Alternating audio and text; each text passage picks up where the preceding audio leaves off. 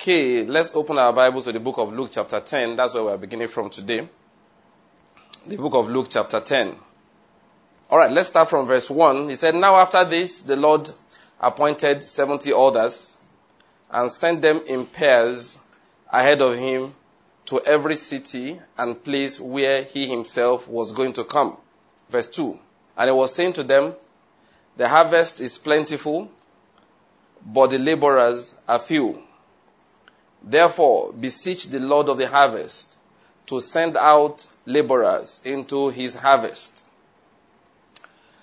Um, those are the two verses that are important for what I want to say, explain today in line of, with our, our teaching, which we have been going on for some time. That is the true service of God. And that's what I want to continue looking at today. And I want to bring out a particular interesting perspective today.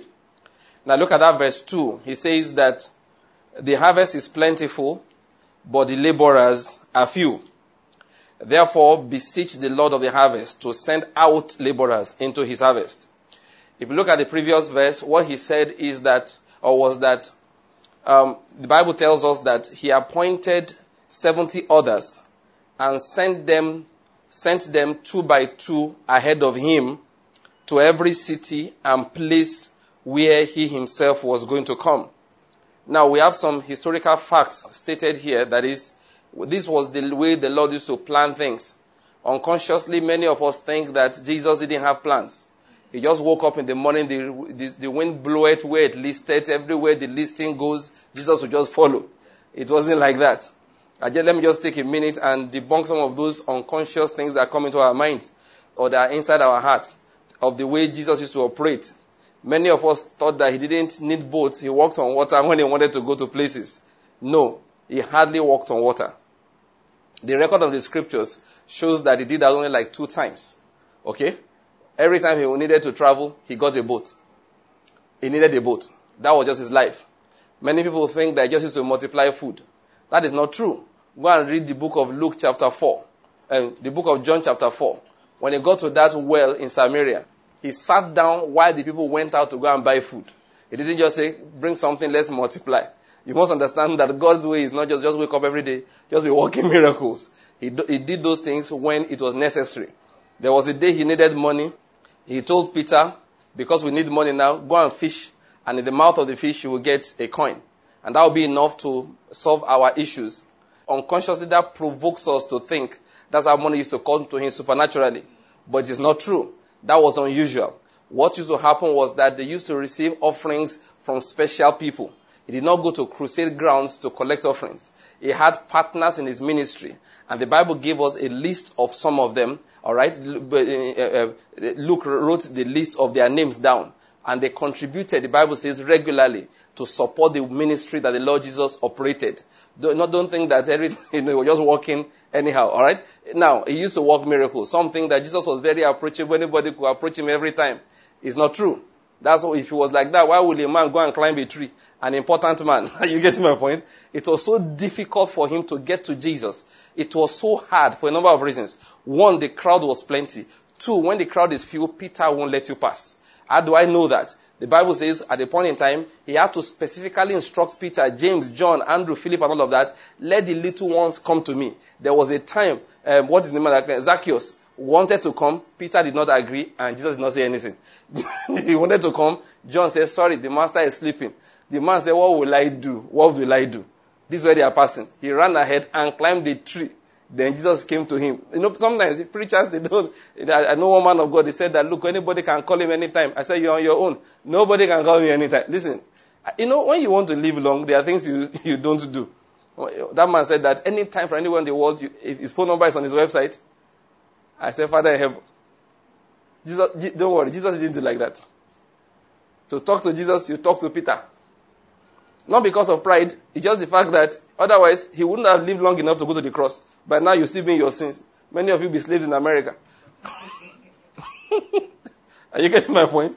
But he had to arrange things. What I'm going to say is that life has order. And Jesus used to follow order in the things that he did. That's just an aside. Let's get that clear. Now, what is our teaching for today? So his ministry had plans.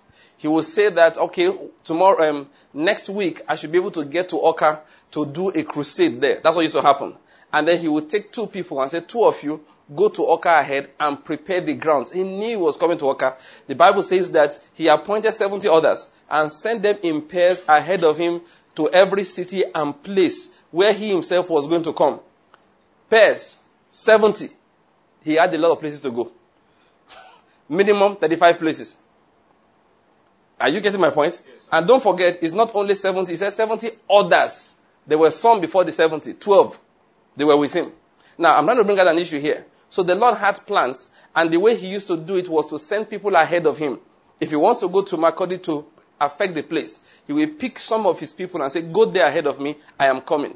If he wants to affect Otupo, he will say, go there ahead of me, I'm coming. If he wants to affect Abakaliki, he say, go there ahead of me, I'm coming. If he wants to, listen to this, he wants to affect the movie industry, he say, go there ahead of me, I'm coming. If he wants to affect the government, he says, go there ahead of me, I am coming. If he wants to affect, um, let's say, um, uh, business, he say, go there ahead of him, me, me, I am coming. If he wants to restructure the custom services in Nigeria, he says to some people, go there ahead of him, I am coming. That's the structure. That is his order. So when you start praying, and look at something he said here, he said, pray the Lord of the harvest, that he will send laborers into the harvest. He just sent people. So what's the Lord saying? Why can't I do the things I want to do? I don't have enough people to send ahead. Many of those who I sent ahead, they didn't like the place. Demas has departed from me, having fallen in love with this present world. So when I wanted to come to a particular village in Anambra State, so I told Demas and Tychicus to wait for me there. They stood there for, for about six months. Demas got tired of the fact that there's no, this place is not comfortable. They don't have constant power supply. So Demas left. Therefore, I told Tychicus, come back. I can't come to that place. Are you getting my point? Yes, sir. Listen, this is the way God did this earth. The Bible says clearly, they tempted God in the wilderness and limited the Holy One of Israel. Many things he wants to do, he sends people ahead. But then they look at it, I don't like this, so they leave. So he strikes that place off the agenda until he gets another two to send. Why is there no revival on the earth? He said, listen, this is how it is. Pray the Lord of the harvest, that he will send people into all the places that he wants to come. This is his structure. That is the way it is. Let me say something about God. I, I said this earlier. The Lord plans. What I just want to say is that he's a master planner. And this is the truth. He doesn't always let us know everything in details. Occasionally, he will call a few people and they will enter into a prophetic office. And he will say to them, this is the general picture of what I want to do. Go and declare it to my people. Now, recently, Bishop was for, so there's this uh, thing about uh, Pa Elton. You know, the history of his coming to Nigeria. And I saw some of the history that he was forwarding, and I read a few, in, uh, some of them. If I want, when the thing is complete, I want to read it together. This piecemeal thing is not working. But let me tell you something.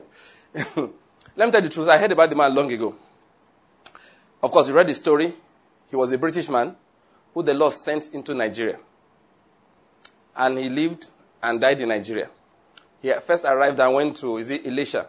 Or is it Oshogbo? So, he was sent by God into Nigeria. Why? Because the Bible says that God reveals his secret counsel to his servants, the prophets. So he saw ahead.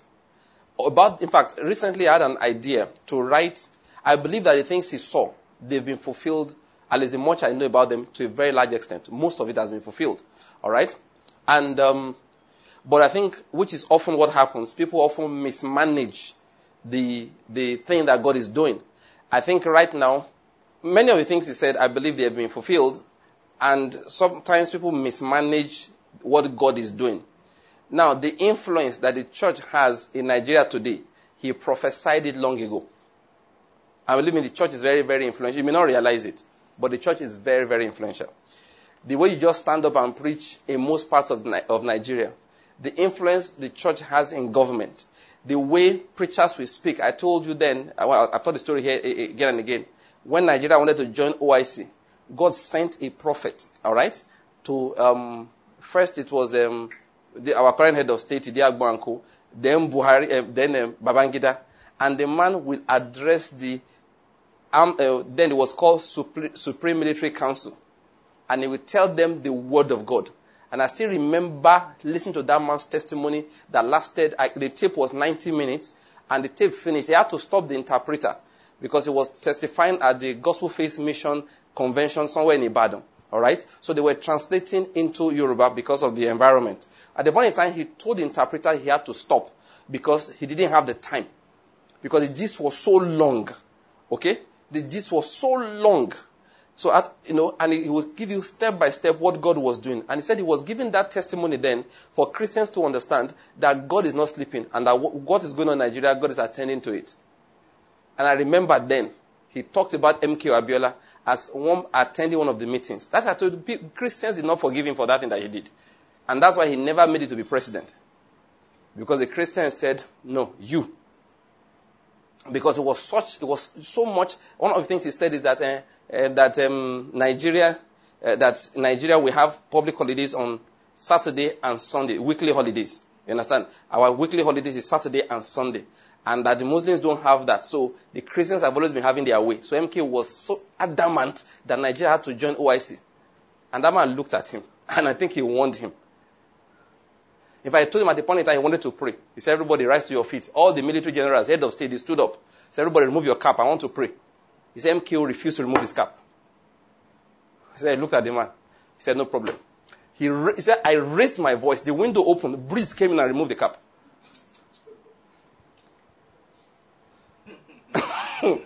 Window opened. Breeze rushed in, took the cap off his head. Look, God, I heard this, this, I think around nineteen eighties, no, mid-eighties, when that O I C thing was hot. Now, to let you know that, listen, God is in Nigeria, amen? Amen. Now, I'm making a point here, all right? So, this man prophesied long ago, all right, by Elton. He said some of many of these things. Many of them we are experiencing today. The influence that the church has in Nigeria is very, very powerful. Currently, the best universities in Nigeria are being built by churches. And that's influence. But this man prophesied it long ago. By Elton. He said, I had my pastor then, when I was doing my house job, he, he, he gave us some of these stories. Now, that's prophecies that the man gave. I, I just I grew up older now and realized that many of those things have come to pass. But this one I'm talking about, for God to do that, you know what he did? He sent the man. The man left his house, his comfort, all right, in England. And he came to Nigeria to settle down. And all these great men that have been in the forefront of the, especially Pentecostal movement in Nigeria, there's none of them that he did not touch. Is it E. Adeboye? Is it David Oyedepo? Is it uh, W F. Kumi? There was none, one, not one of them that he did not affect. And, you know, the, the, uh, last year, I went to preach somewhere, uh, that's in Kaduna, and I met, uh, was it last year or the year before? All right? And one elderly man was there, went to visit him, the father of our host. So he was telling us stories and told us about, um, um, of course, Pa Elton and statements he made about certain prominent Nigerian ministers. Don't follow human beings, follow God. There's a particular man he mentioned. He's a prominent man. He said the day the man started that line of ministry, he said that old, the, the white man said this man had just left the reason why God called him. Listen, we all have a duty. Let's understand something, that God knows what he's doing. He plans things. And he says, everybody, stay where I have kept you. If you live where I keep you, I can't do what I want to do.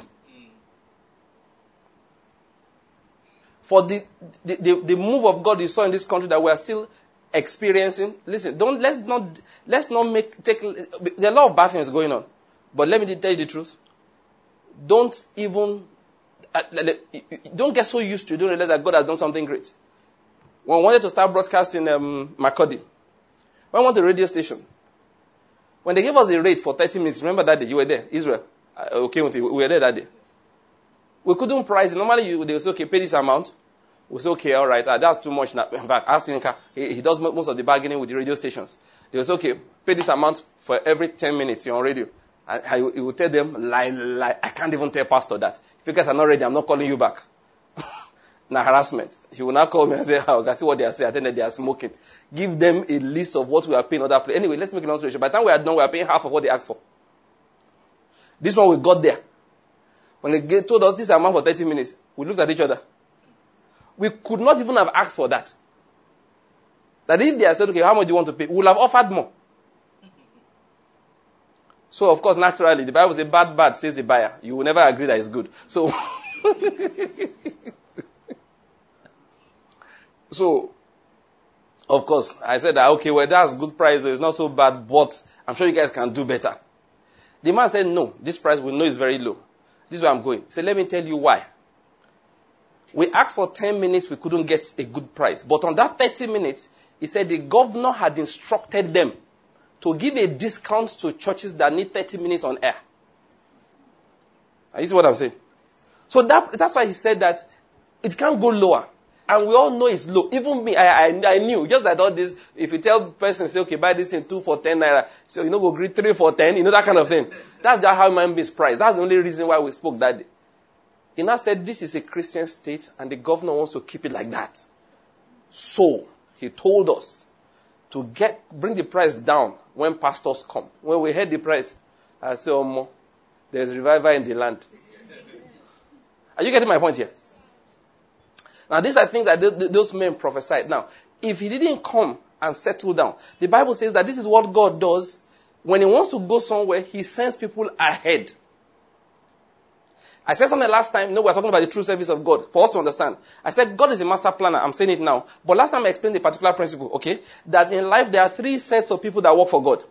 There are seed sowers. There are those who water. And there are those who harvest.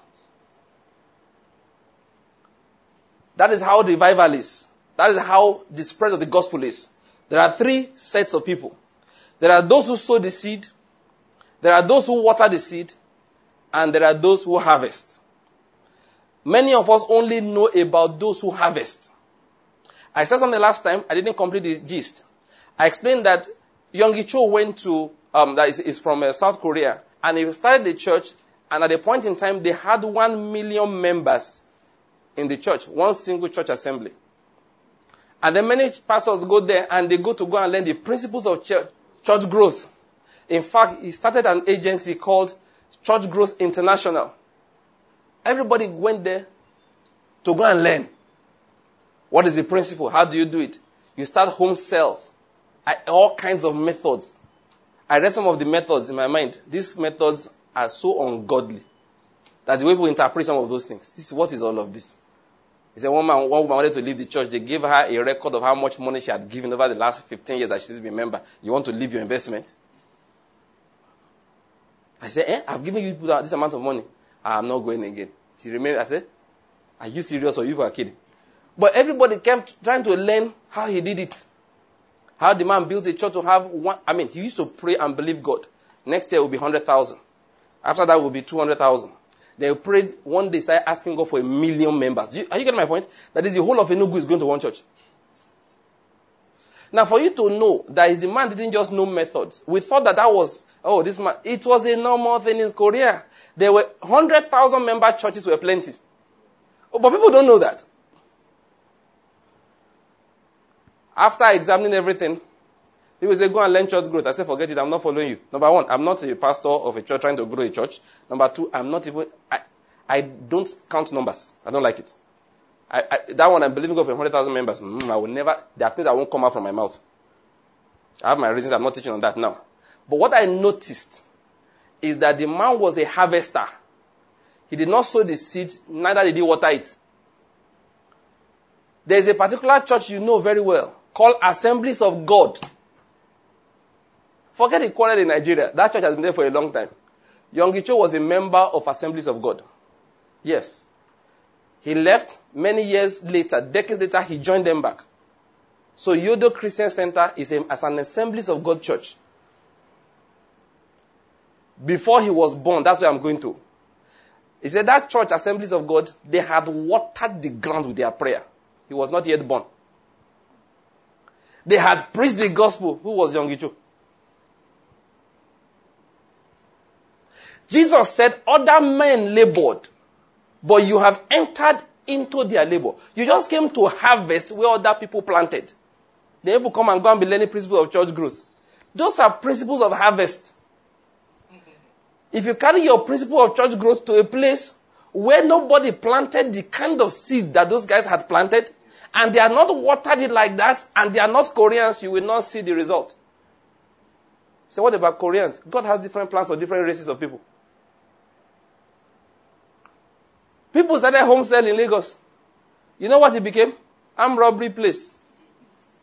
You will not. People will come to home sale. Let's praise the Lord. Puyaga! All of you bring out your money. After that, pastor will say, no, no more home sale. Yeah, boys are different too. Yeah. They tried to use those methods. It didn't work. You know why? Because it's not about method. You can't just go now and say, hey, last week I saw Okemute. Okemute don't hammer. Say, what did Okemute do? The guy harvested, you know, two silos of corn. Oh boy. Where did he hammer it? He said, yeah, there's this stretch of land between here and Abakaliki. He got a combined harvester. He said, where did he buy the harvester? He bought from John Holt. Let's go to John Holt. Say, please, you see that Okemute kind of harvester? Sell it to us. So what do you want to do? Huh? We want to hammer. We are going to harvest two sheep loads of corn. Then you sell your father's land, your grandfather's own. You borrow from the bank, pay for two massive combined harvesters. Then you drive down there. They say, okay, where's your land? So they said, just enter the bush, begin harvest. That's what many of us do. What we call uh, ministry. That's what we are doing. So if that man can get that result, I can get this result. You go and get his method, which is his own combined harvester. You don't have his field. Nobody planted corn for you. What you did not notice was that Okemute didn't just get a combined harvester and enter into the jungle. You can have the harvester and be harvesting sand if he didn't plant anything. What he didn't notice is that, he, first of all, he plowed the land long ago, harrowed the land, sprinkled corn on it, put pre-emergence herbicides. Are you getting my point? And did all of the tended the hectares and hectares of land until the crop began to permit. Then he put in the sickle because the harvest had come. People don't check whether harvest has come. They just buy, buy sickle. Oh, but buy your own sickle because we are going to harvest. Yeah, that's what, that's the problem. And I say, okay, how many souls are you taking to heaven? God says, naked you came. Naked you are going back. Let me add my own. Alone you came. Alone you are going back. Why? Because you can't win any soul. I do the winning. Are you getting my point? Some will go out and go and sow. Some will go out and go and water. And some will come out to reap the harvest. When the harvest is ripe, haba, life is going to be hard. So what did God say? Each man, I plant them in the right, in their own places. And that's what I was saying last time. It's not just the preachers that are preaching. I said, okay, somebody go somewhere, turn the whole community to the Lord. And you say, wow, that man is a powerful evangelist. Because I know. But for him to be able to turn that whole community, seventy years before, I sent a reverend father. He came from Mexico. He stayed in Nigeria saying mass, doing infant baptism. But God knows what he's doing. I'm not saying the man is right in everything. He makes everybody go for catechism. In the whole society, people are going for catechism. At the age of three, you're already going for catechism. You start learning little things. I learned my catechism in Yoruba, so, and I know most of you learned in Igbo. Yeah, my own catechism was... so I can't tell you the English version. It will, it will cause confusion. It was God that created us and placed us on this earth. We memorize that. Memorize who Jesus was, who his mother, the virgin birth, his death, resurrection, before you pass that class. The good word of that, many of us Pentecostals don't think much of it. Okay? But actually, that was where the foundation was laid. Are you getting my point? Yeah, that's where they taught you the rudiments of the doctrines of God. And God said, don't worry, don't worry. Just leave it there. Reverend sisters harassed your life. You, you, you went to a Catholic secondary school. They taught you some things. And then one day you are going on the road. You now see one man say, Jesus has come to this town today. Anybody who comes here today, you are going to get healed. And then you say, is the man serious? This was something they did not t- tell you before. But you already knew the Jesus. You knew the Holy Spirit. And you step forward. He touched you. You got healed. Many of us don't say, ah, they, they, we don't realize it. We look and say, hey, those people didn't know. No, no, no. They did. They did their job. This man has now come as what? A harvester. So he now says, who wants to give his life to Christ? Something you have never done in your life. You've just been a religious person. Then you now go forward. You surrender your life to Christ. He said, do you want to be filled with the Holy Spirit? You say yes. He puts a hand upon you. And the Holy Spirit comes upon you. You fall on the floor. You get up. You are seeing visions and dreams. Did they see dreams in the afternoon? No. And you now think, oh, this man is... No, no, no. That was a harvester. Now, my emphasis is many of us... Remember what Jesus said? Pray the Lord of the harvest. To do what? Send laborers. He's sending us to places. And he says in your office... Just lay certain foundations. Do your work properly. I'll talk about that now. All right? In your office, do things in a particular way. Don't, now listen to this. Don't worry about what I am doing. I can't explain all my plans. You don't have the capacity to understand it. Just be faithful until I come back. I hope you're getting my point. I said something last time. Daniel was not considered a prophet by the, by the Jews. What was Daniel? Daniel was of royalty. Daniel was an intelligent young man. Daniel and his bro- friends or brothers, they were people that loved the Lord. But their job in Babylon was to be civil servants. They lived a life of holiness. We know that because you see the kind of vows they made as young people. They stepped into Babylon and said, we will not defile ourselves by the things that are going on inside here. We know the kind of life they lived. But they served the king. That was where God planted them. Nebuchadnezzar ended his life as a strong believer. It was his son that smoked something. Nebuchadnezzar feared the God of Daniel. Why? Because God set Daniel in his court. It was after he died that God took the kingdom away from Babylon. Every, I don't have time to look at them to talk about the story of, uh, of um, uh, Daniel. You see, the, the things that were given to Daniel, the man was just faithful. He had a heart for the land of Israel, for the temple of God. He loves the Lord, and God decided to give him consolation because he was not going to go back to Jerusalem. I see his heart. He was bothered about the things that happened to his people. So the Bible says that he was a man of high esteem. So God sent an angel and said, go and show Daniel the things that will happen after. Daniel saw visions as far as the second coming of the Lord Jesus. And he wrote, that down, wrote, wrote them down. Listen to this. It, they were issues of personal edification. It was, don't worry. Things are working. Because these people, I mean, you can maybe we don't understand the mentality of a Jew. They were special people, and they felt very special. So when people like Daniel would see what's going on with them, he couldn't get it. Why are things like this with the people of God? Even if they sinned, God, why won't you have mercy? So God looked and said, oh, this is my guy. So he now went and showed it to him that don't worry. Times and epochs have been determined. The final kingdom, forget all these kingdoms, they will all pass away. Then the king, there's a kingdom that will come, that will fill the whole earth, which is the kingdom of the Lord Jesus Christ, now we know. And Daniel wrote all of these things down, listen to this, as a civil servant.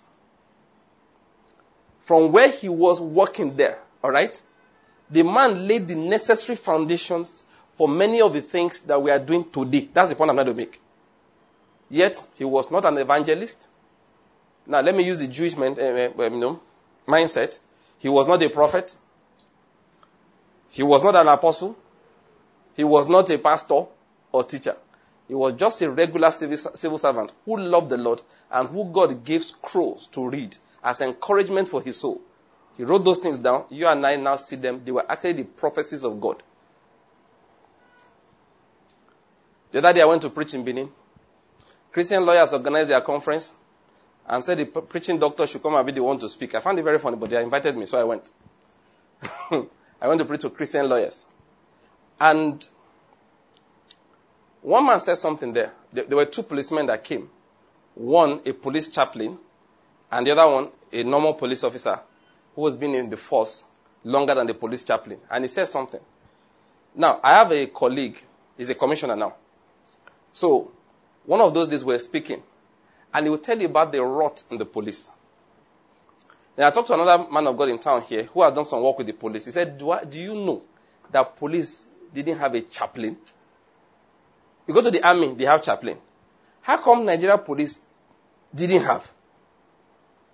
Now, when I went for that conference in Benin, the man sitting beside me was the police chaplain. The other man, the older one in the force, when he got up to speak, he now gave testimony about his life. He was a bodyguard to Archbishop Benson Idahosa. All right? And he talked about how Idahosa affected his life and all of that, how that has affected him till today, everything about him. And that how, now where I'm going is that how God used people like him to open the door for the police to have a chaplain or to begin to appoint chaplains. I, I won't bore you with the details, but it was prayer they were praying. So one day along the line, that day we, he and I were speaking. He now said that people like this, he pointed to the other man, that they came because people like us prayed long ago. Are you getting my point here? He said after he gave his life to Christ, he began to learn the word of God, following Archbishop Idahosa around. People asked, of course, there were options, like he should leave the police and all. He said he didn't feel led by God to leave. He felt that this is where he should stay. And by remaining there, people like him could pray until other men like that came in. And the man of God I was talking to some time ago said that, listen, except that you cannot redeem a place like that unless they had chaplains in the place. But the structure did not allow for one. There had been Christians, I Gs, they didn't do anything. Don't be angry with them. Seed had not been sown. Proper prayers had not been offered. We began this by reading that Luke chapter ten. He said he sent them two by two in pairs to the places where he himself was going to come. He now said the harvest is plentiful, but the laborers are what? Few. That is, because I have only seventy, it will limit what I'm about to do. I wish I had seven hundred. Are you getting my point here? And what am I trying to say? He said, each Christian has been sent into the place that the Lord wants to come into. That's what we must understand. Each person has been sent into a place, and he says, now this is the next scripture. Occupy. Finish it for me. Are you seeing the waste time? We've all been sent. It now says, occupy till I come. Let me tell you the truth. I will say this. Many people do, who don't understand it will disagree. God does not want Christians to have ambition. He does not believe in them having long-term plans. I've had, I've had a lot of arguments about this. I'm, the more I thought about it, the more I realized I'm correct. And like Andrew Mark will say, you have entitled to your opinion. I'm entitled to my opinion. I will not agree with you, otherwise we will both be wrong. No. You see, listen, life is divided into days. God said each person, identify your day. Sufficient unto the day is the evil thereof. What is my assignment for today? We behave as if God doesn't have no, He doesn't have plans for our lives. He plans. And when He comes, He will show you what He wants. People say that, you know, you plan, the Holy Spirit will reveal to you long-term plans. Who, who, who, who said so?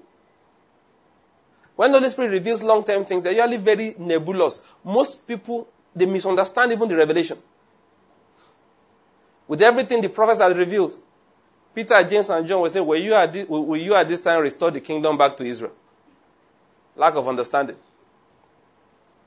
So, you see, sometimes when you find prophets speak, it is very easy to misunderstand. When God even gives visions and all of that, it's so hard.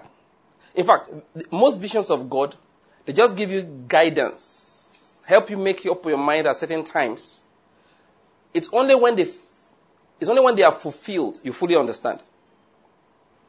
My experience is, the visions of God are extremely hard to understand until they are fulfilled. You look at the life of the Lord Jesus. What the people used to say is that, that it might be fulfilled that which was written, that it might be fulfilled that which was spoken. Before that thing happened, they didn't know what it meant. Joseph had revelation. What's revelation? A star or ten stars? How many stars were there? Twelve stars. Eleven stars. Eleven stars, sun, moon, all of them bowing down to him. His brothers looked and said, "Did you smoke something?" We all went to the field, we gathered sheaves, and all your own bent, bowed down to my own. They interpreted it for him. Are you going to rule over us? So God gave him a revelation that is going to rule, right? Where? Where now? You are smiling. He did not know. I doubt whether he knew the road to Egypt. That young man could not have joined P D P to rule Egypt. Let me pray a prayer for you again. May your plans fail. Amen.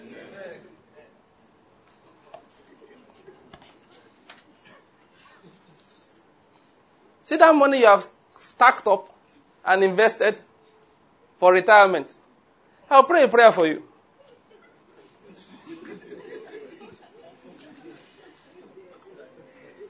I will pray it. You can choose to not say amen.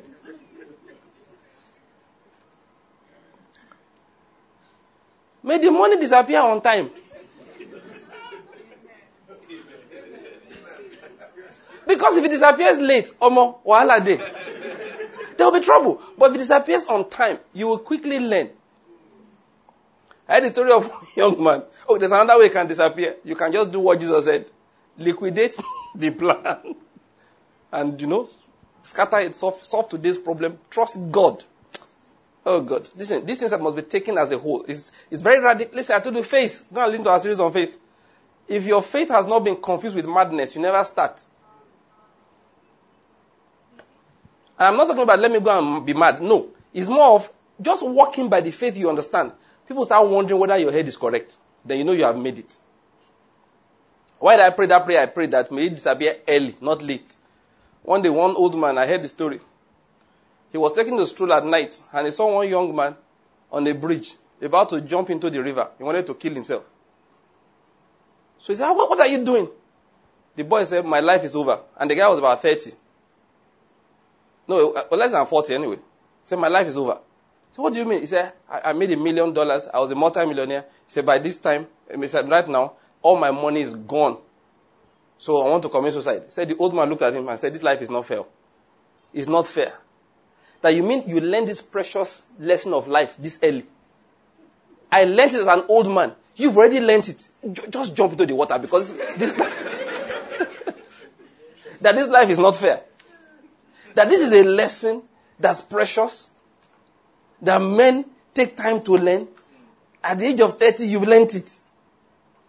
That means you are going to be you are going to succeed in life. Now you understand that money goes away. It's in the Bible like that. He said, now you understand. Oh God, the man said this life is not fair. You know this man that turned out to be the richest man in the world at the time, Paul Getty. All right, he has his own uh, madness, but yeah, no, no, he was a certified, certified lunatic before he died. No, I'm not joking about that.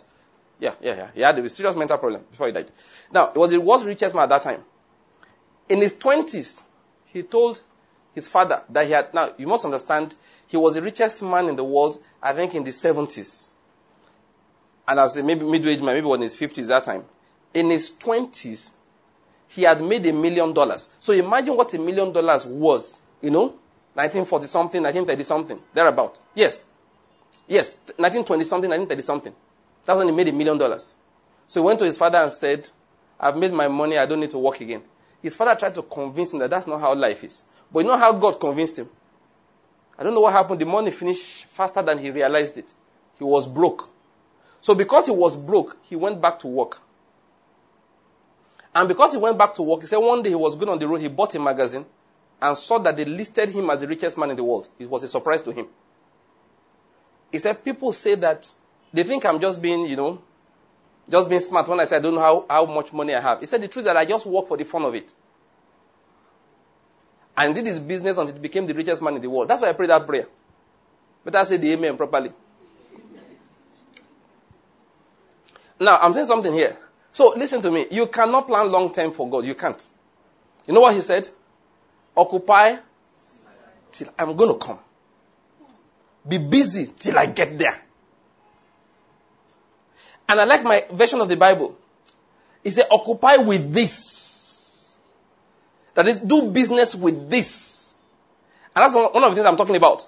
He said, do business with this until I come. I want to make, let me just summarize the points I'm making so far so that you know my train of thought. One, God wants to come to places.